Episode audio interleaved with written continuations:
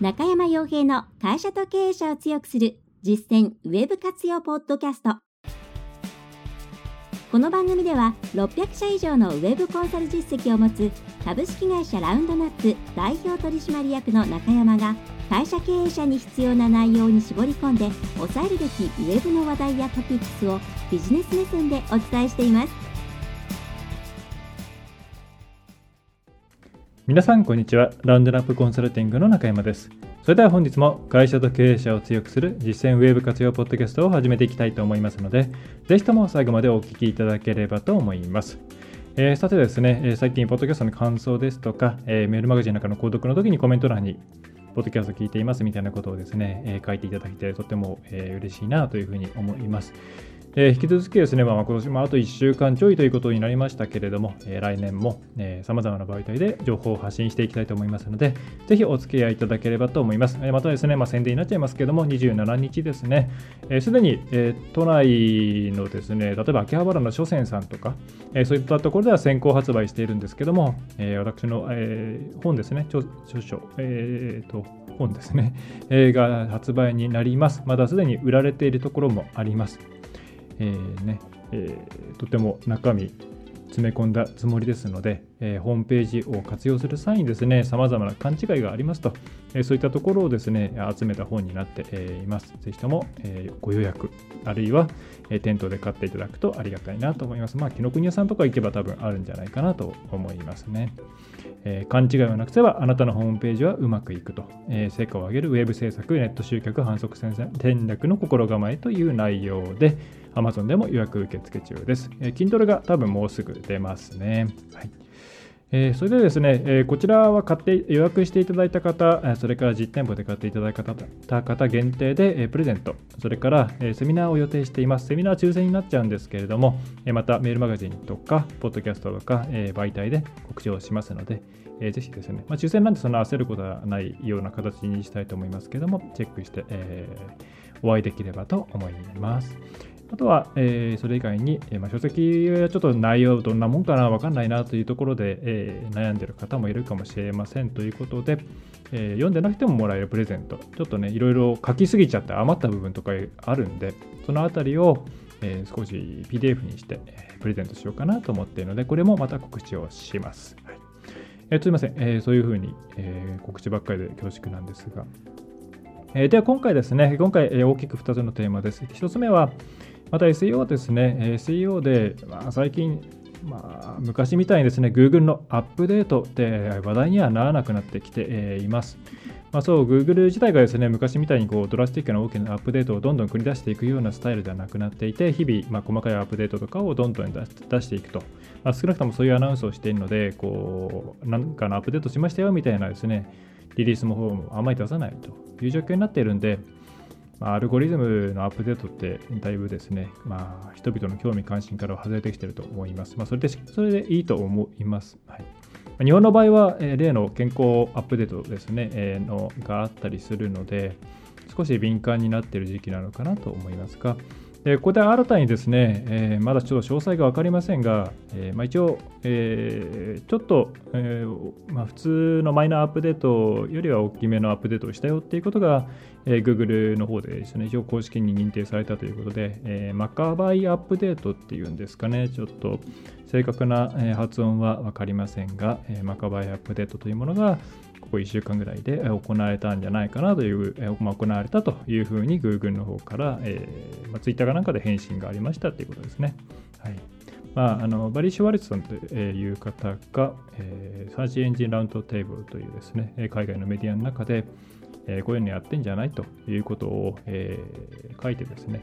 まあ、結果的に Google が、ま、やってますよというようなですね、え、返答をしたということです。で、このマカバイアップデートが内容は何かっていうと、まあ、これ正式にですね、これこれこういうところを変えましたっていうのがよくわからないんですが、まあ、おそらく、まあ、定点観測をしている方によると、おそらく、えー、細かいクエリに対しての、えー、コンテンツの、えー、妥当性っていうんですかね、この例えば2号、3号の組み合わせキーワードに対して、一体どのページを表示させるのかというところの、その、えー、どのコンテンツが適切なのかっていう部分に関してアルゴリズムをアップデートしたと。Google としてはそういう細かいクエリに対しても、もっと適切適切なページを出せるようにしていきたいということなのかなと思います。まあ、特にこれはあの、えー、そうですね、えー、例えばチケットとか旅行比較とか、それから通販とか、そういうところ、さまざまな細かいクエリ、それから商品点数が多くてページ数が多いような、そういうシステム系のサイトに関して、ある程度影響があるんじゃないかなと思います。で、一応これ、おそらくグローバルで展開されてるんじゃないかと思うんで、日本の方でもアップデートが、え行われているはずということですね。最近ちょっとなんか急に、えー、流入の状況が変わったぞという場合にはですね、そこのアップデートのせいかもしれません。でそうすると何が問題になってくるかというと、さまざまなこう細かいキーワードですね。例えばそうですね、えー、価格、テレビ32型、えー、倍速液晶とか、えー、そういうふうになそういう細かいクエリに対して、えー、自分のサイトの中で、えー、出るページが変わってるかもしれないと。いうことで、まあもえー、これですね、システム系のサイトをコンサルする場合には必ずお伝えしているんですけれども、システムで大量に自動的に生成されるページがあるという場合には、それぞれ、えー、細かいクエリですね、について実際に検索をしてみて、それが自分たちがこうここのページを出したいというものが出ているかどうかっていうのは必ずチェックした方がいいです。で結構ですね、えー、まあ、2号ぐらいだったらまああれなんですけども、3号ぐらいまで含めて細かいキーワードを見ていくと、なんかよくわかんないカテゴリーページが出てきてしまっていたり、それからカロニカの設定が間違ってしまっていたり、それからそうですね、えー、まあ、全然違う商品が出てきてしまったり、えー、すると、そういうですね、えまあ、システム的にもっと SEO を考えた設計にしておかないといけない部分っていうのが結構わかるんですね。え、なので、えまあ、いろんなこう掛け合わせ系のですねページを生成するようなサイトを運営している方っていうのはもちろんですね全体でなどれだけ集客できてるかっていうところも問題にはなるんですけれども、え、離脱率を下げるとか、え、滞在時間を上げるという観点で狙っているターゲットクエリのこの塊ですねそれぞれの中でちゃんと自分たちのシステムっていうのは Google, の検索に対して、えーまあ、自分たちががこのページ見てほしいというようなページを返せているかっていうのを常にチェックし続けた方がいいです。今回の、えー、このマカバイ update でもしかしたら変わっているかもしれません。そうするとシステム全体のですね設定を変えるだけで急激に、えー、そうですねその表示回数も上がったり順位も改善したりそれから、えー、まあそのタイトルとディスクリプションのロジックを変えることによって、それでクリック率が上がったりと、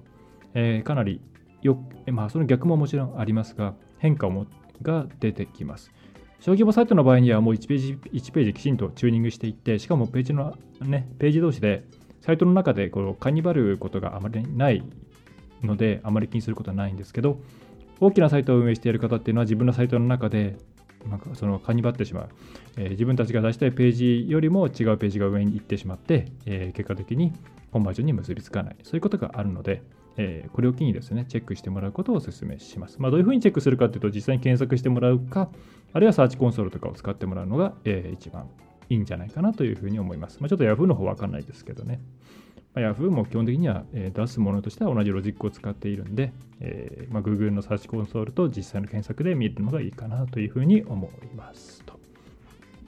えー、というのがこの今回のマカバイアップデート。で、もう一個マカバイアップデートについてはこれが関係してるんじゃないかなというのがですね、えー、広告の貼りすぎとかアフィリリンクの貼りすぎみたいなページっていうのが下がってるんじゃないかなみたいな見解が出されています。ちょっとこの辺りは私自身が検証できているものではない、ので、えー、元のですね、サーチエンジンラントテーブルの方を見ていただくか、えー、皆さんのお手元のデータで、えチェックしていただくか、今のパートナー会社の方にも聞いていただくといいんじゃないかなというふうに、え考えます。えというのが一つ大きなポイントですね。うん SEO はなかなかもう日々アルゴリズム変動してます、あ変動というかまあ変わってるんだと思いますし、いろんな順位を見ていても、ま、変化は激しいんですよね。ま、安定しているところは非常に安定しているんですけれども、えー、安定してないところは本当に毎日コロコロコロコロ変わるとか、あと2つとか3つとかツールを使っても全部違う結果を返すとか、まあ一体どうしたらね、KPI として成立するような順位が取れるのかっていうところになってきます。まあ、なので実際ですね、この順位がないっていうのは、その5位だ6位だっていうですね数字を気にするのはもちろん大事なんですけどもう今はパーソナリゼーションローカリゼーションということで一人一人の検索結果っていうのは全然違うものになってきてる時代時代ですからあくまでですね、そのキーワードに対して自分たちのサイトはない、えー、まあ、現状ないなのか、絶対的な数字じゃないかもしれないけども、前より良くなっているのか悪くなっているのかという、まあ、そういう、まあ、一つこう、ぼやっとした指標として順位をですね、定期的に調べる、えー、まあ、検索してみて、今自分何位かなみたいなのを調べて得た順位っていうのは、そういう見方をしてもらった方が、えー、いいです。例えば今4位でした、3位に上がりましたっていうのを、えー、なんていうか、あと2つで1位だっていうふうに考えるのではなくて、まあ、今一応このえー、このキーワードに関しては、だんだん Google の評価が上がっているんだなというような形で、あとは、えー、どちらかというとですね、その実際の流入数とか、そこからのコンバージョンとか、そういうところに着目してもらった方がいいです。えー、あまりこう、綿密に考えすぎない方が、えー、成功するというふうに、え思います。えー、というのが1点ですね。まあ、SEO 最近、もう本当に同じ似たようなネタがぐるぐる回っているような感じなので、うん、まあ、細かい話ってのはいっぱいあるんですけどね、なかなかいろんなこう、SEO で一発セミナーをやりましょうみたいなのは、なかなかや最近やらないですね。はいえー、でいくつかピックアップすると、例えば PWA、プログレッシブウェブアップというですね、そのホームページをアプリ化するみたいな、まあ端的に言えばそんな感じですね。通常通常のホームページなんだけども、えーと、ローカルストレージを使ってローカルに情報を蓄えることができたり、あるいは、えー、それからプッシュ通知を送れたり、えー、それから、えー、ホーム画面にアプリとして、えー、セッティングできる。えー、そういう Progressive Web アプリ、 Apps という技術があります。ね、で、これ自体は、なんていうんですか、ユーザーの体験の問題、ユーザーエクスペリエンスの問題なので、えー、検索エンジン云々ではないんですが、一応ですね、Google から公式に、えー、PWA、 Progressive Web Apps にしたところで、順位が上がるわけではないよっていうことが言われています。まあ、そこを期待してやろうとしている方がもしいたら、それはあんま良くないということで、えー、それ以外の検索者のユーザーの体験の向上のためにやるんだというふうに考え直して、さまざまな設計を見直してもらった方がいいかなというふうに、えー、思いますね。まあ、PWA もそうですけども、あと、まあ、アンプ、この2つはですね、まあ、地味ですけども、これからどんどん Google は進めていくと思うんで、まあ、アンプなんか実際すごい早いですからね、えー、このあたりちゃんと押さえていきたいなというふうに私も思っています。えー、それ以外は、まあ、まあ、本当大きいのはないかなと思うんですかね。うん。まあ、本当、えー、私がいろんなことをやる場合にも地道にですね、やっていく。で、SEO だけの提案で、ただ順位出して、うんぬのレポートっていうのもほとんど出さなくなりましたね。まあ、もともとあんま出さないですけれども、ちゃんとそのマーケティングの背景を理解して、その上でこういうふうにした方がいい。で、その前提で SEO はじゃあこういうことをしていきましょう。で、どうしても短期的ではなく中長期的な施策になりますから、そうすると、じゃあ計画としてはこういう計画を立てていきましょうとか、こういうコストを使っていきましょうということになってきますね。はいまあ、あのそういう意味で言うと、とても SEO っていうのは戦略性とか先を見るということができないとなかなか勝っていけない。まあ、短期的にやって効果が出るのは多分タイトルディスクリプションの変更によるクリック率改善とかそういったところになるんじゃないかなというふうに思います。えー、ではもう一つですね、えー、と気になるネタ。えー一つはちょっと小さめのネタの方からですが、えー、Google アシスタントの SDK ですね。まあ、開発キットの方がソフトウェア Software Development Kit の略が SDK なんですけども、えー、日本語をサポートしました。えー、どういうこと、え、どうなるかっていうと、まあ、Google アシスタントですね、日本語を使っていろいろこちら側からこうアプリを作ったりとかすることができるようになったということですね。まあ、多分これがうまく進んでいけば、えー、Google アシスタント、まあ、あるいは Google ホームとか、そういうものを使って、えー、中に入れた状態でさまざまなこう機能を提供するようなものが増えていくんじゃないかなというふうに思います。これ開発系の方っていうのは絶対押さえておいた方がいいんじゃないかなと思いますね。ねまあ、個人的にはやっぱり前からいろんなところで言ってますけども、車にうまく搭載してほしいなというところですね。まあ、カーナビと連動するのもそうですけども、周辺情報、まあ、手が手を使わないでもね、いいっていうのは車でとても大事なことですから、うん非常にですね、えー、楽しみですね。まあ、一回つ、ちょっと積んで運転してみようかと思ってるんですけども、回線が必要なんで、うん、まあ、ずっとテザリングしてるのもなんかこう、ねえという気もするんですけどね。まあ、SIM 付きの、SIM 付きの形にできちゃえばいいんですけどね。えーまあ、Google ホームなんてあんまりドライブはスイーツ、えー、考えてないのかもしれません。で、このスマートスピーカー関連なんですけども、それ以外に Alexa、じゃないな、エコーか、エコードットとか、エコーですね、あたりもありますし、え、また日本に入ってきていませんけれども、Siri が搭載された、えー、Apple 製のものも入ってくるということで、これからさまざまに、えー、少しずつ浸透していくのかなというふうに思います。まあ、手を動かさなくても操作できるっていうのは、ま、地味にインパクトあると思います。で、やっぱりですね、でそうすると、あのこれ、アレクサ使ってる、アレクサじゃない、えっ、ー、と、エコーを使ってる方はわかると思うんですけども、あ僕は仕事場で、私は、仕事場で、え、エコーを使い、自宅、では、え、Google ホームを使うというですね、えまあ、実験をしてますけれども、えっ、と、Google ホームの方っていうのは、えー、自分たちでいろんな設定はできないですね。アプリを、アプリ的なものを登録するようなことはできないんですけども、えっ、と、エコーの方は、えスキルかな。えという形で、さまざまなサードパーティーの機能を、え、入れることができます。まあ、それは例えばニュース系のアプリみたいなものもあれば面白系のなんかダジャレのアプリとかいろんなものもありますね。え、で、その、えー、そういうふうにスキルを作れるのが今まではエコーだけだったんですけども、今回 SDK が発表されたことによって Google ホームの方でもそういったスキル的なものが作れるようになるというのが、えー、今回のコッシーになります。で、やっぱりですね、こういう流れ、え見定めでということがあるかもしれませんが、え先日のプレスリリースで、え、メンバーズさん、メンバーズさんですね。メンバーズさんがスマートスピーカーのスキルとかアクションを開発する支援サービスというものを提供しました。えっ、ー、と、昨日21日のリリースですね。えー、ということで、こういったサービスもどんどん増えていくと思います。まあ、これで検索する人が増えると、また、いわゆる SEO 的なものっていうのはやることが変わってくると。えー、いうことになりそうですね。まあ、ナレッジグラフに出すことが大事みたいな細かいネタしかまた出て出ていませんが、えー、SEO に関わる方っていうのはこういったところも視野に入れてこれからは活動していかなければなりません。えー、というのが一つ。えー、もう一つが、えまあ、最後ですけれども、えーとまあ、これは多分ご存知の方もいらっしゃるのかなと思いますが、えー、楽天とビッグカメラが合弁会社を作るということで、えーまあ、楽天はネットが中心、ビッグカメラはもともと実店舗から始まってネットに入っていった会社ということで、まあ、実店舗とネットの両面作戦というものを効率よくお互いで進めていこうというところですね。まあ、で、アマゾンがまた、まあ、今どんな状況かなっていうのはあんまり見えてこないですけども、実店舗の方、着々と進めている感があります。でということで、それに対抗して、えー、というしたい、えことなのかなという、えー、ものですね。まあ、どうなんのかなというのはありますが、うん個人的にですね、えー、Amazon の動きも含めて一番興味深いなと思うのは、やっぱり実店舗が大事っていうところなんですね。Amazon も全てを EC で完結できるというふうに考えていれば実店舗に手を出すことってはないと思うんですね。で、えー、ただそれをではなくて、ちゃんと店舗とかを作って、そこに対してサービスを提供しようということをえやろうと、えー、進めている。で、えー、日本は日本で、じゃあ全てが Amazon になるかというと、まあ、やっぱりこう実店舗で買う人も多くて、でそこから逆にネット通販にまあ乗り込んできたという歴史がある。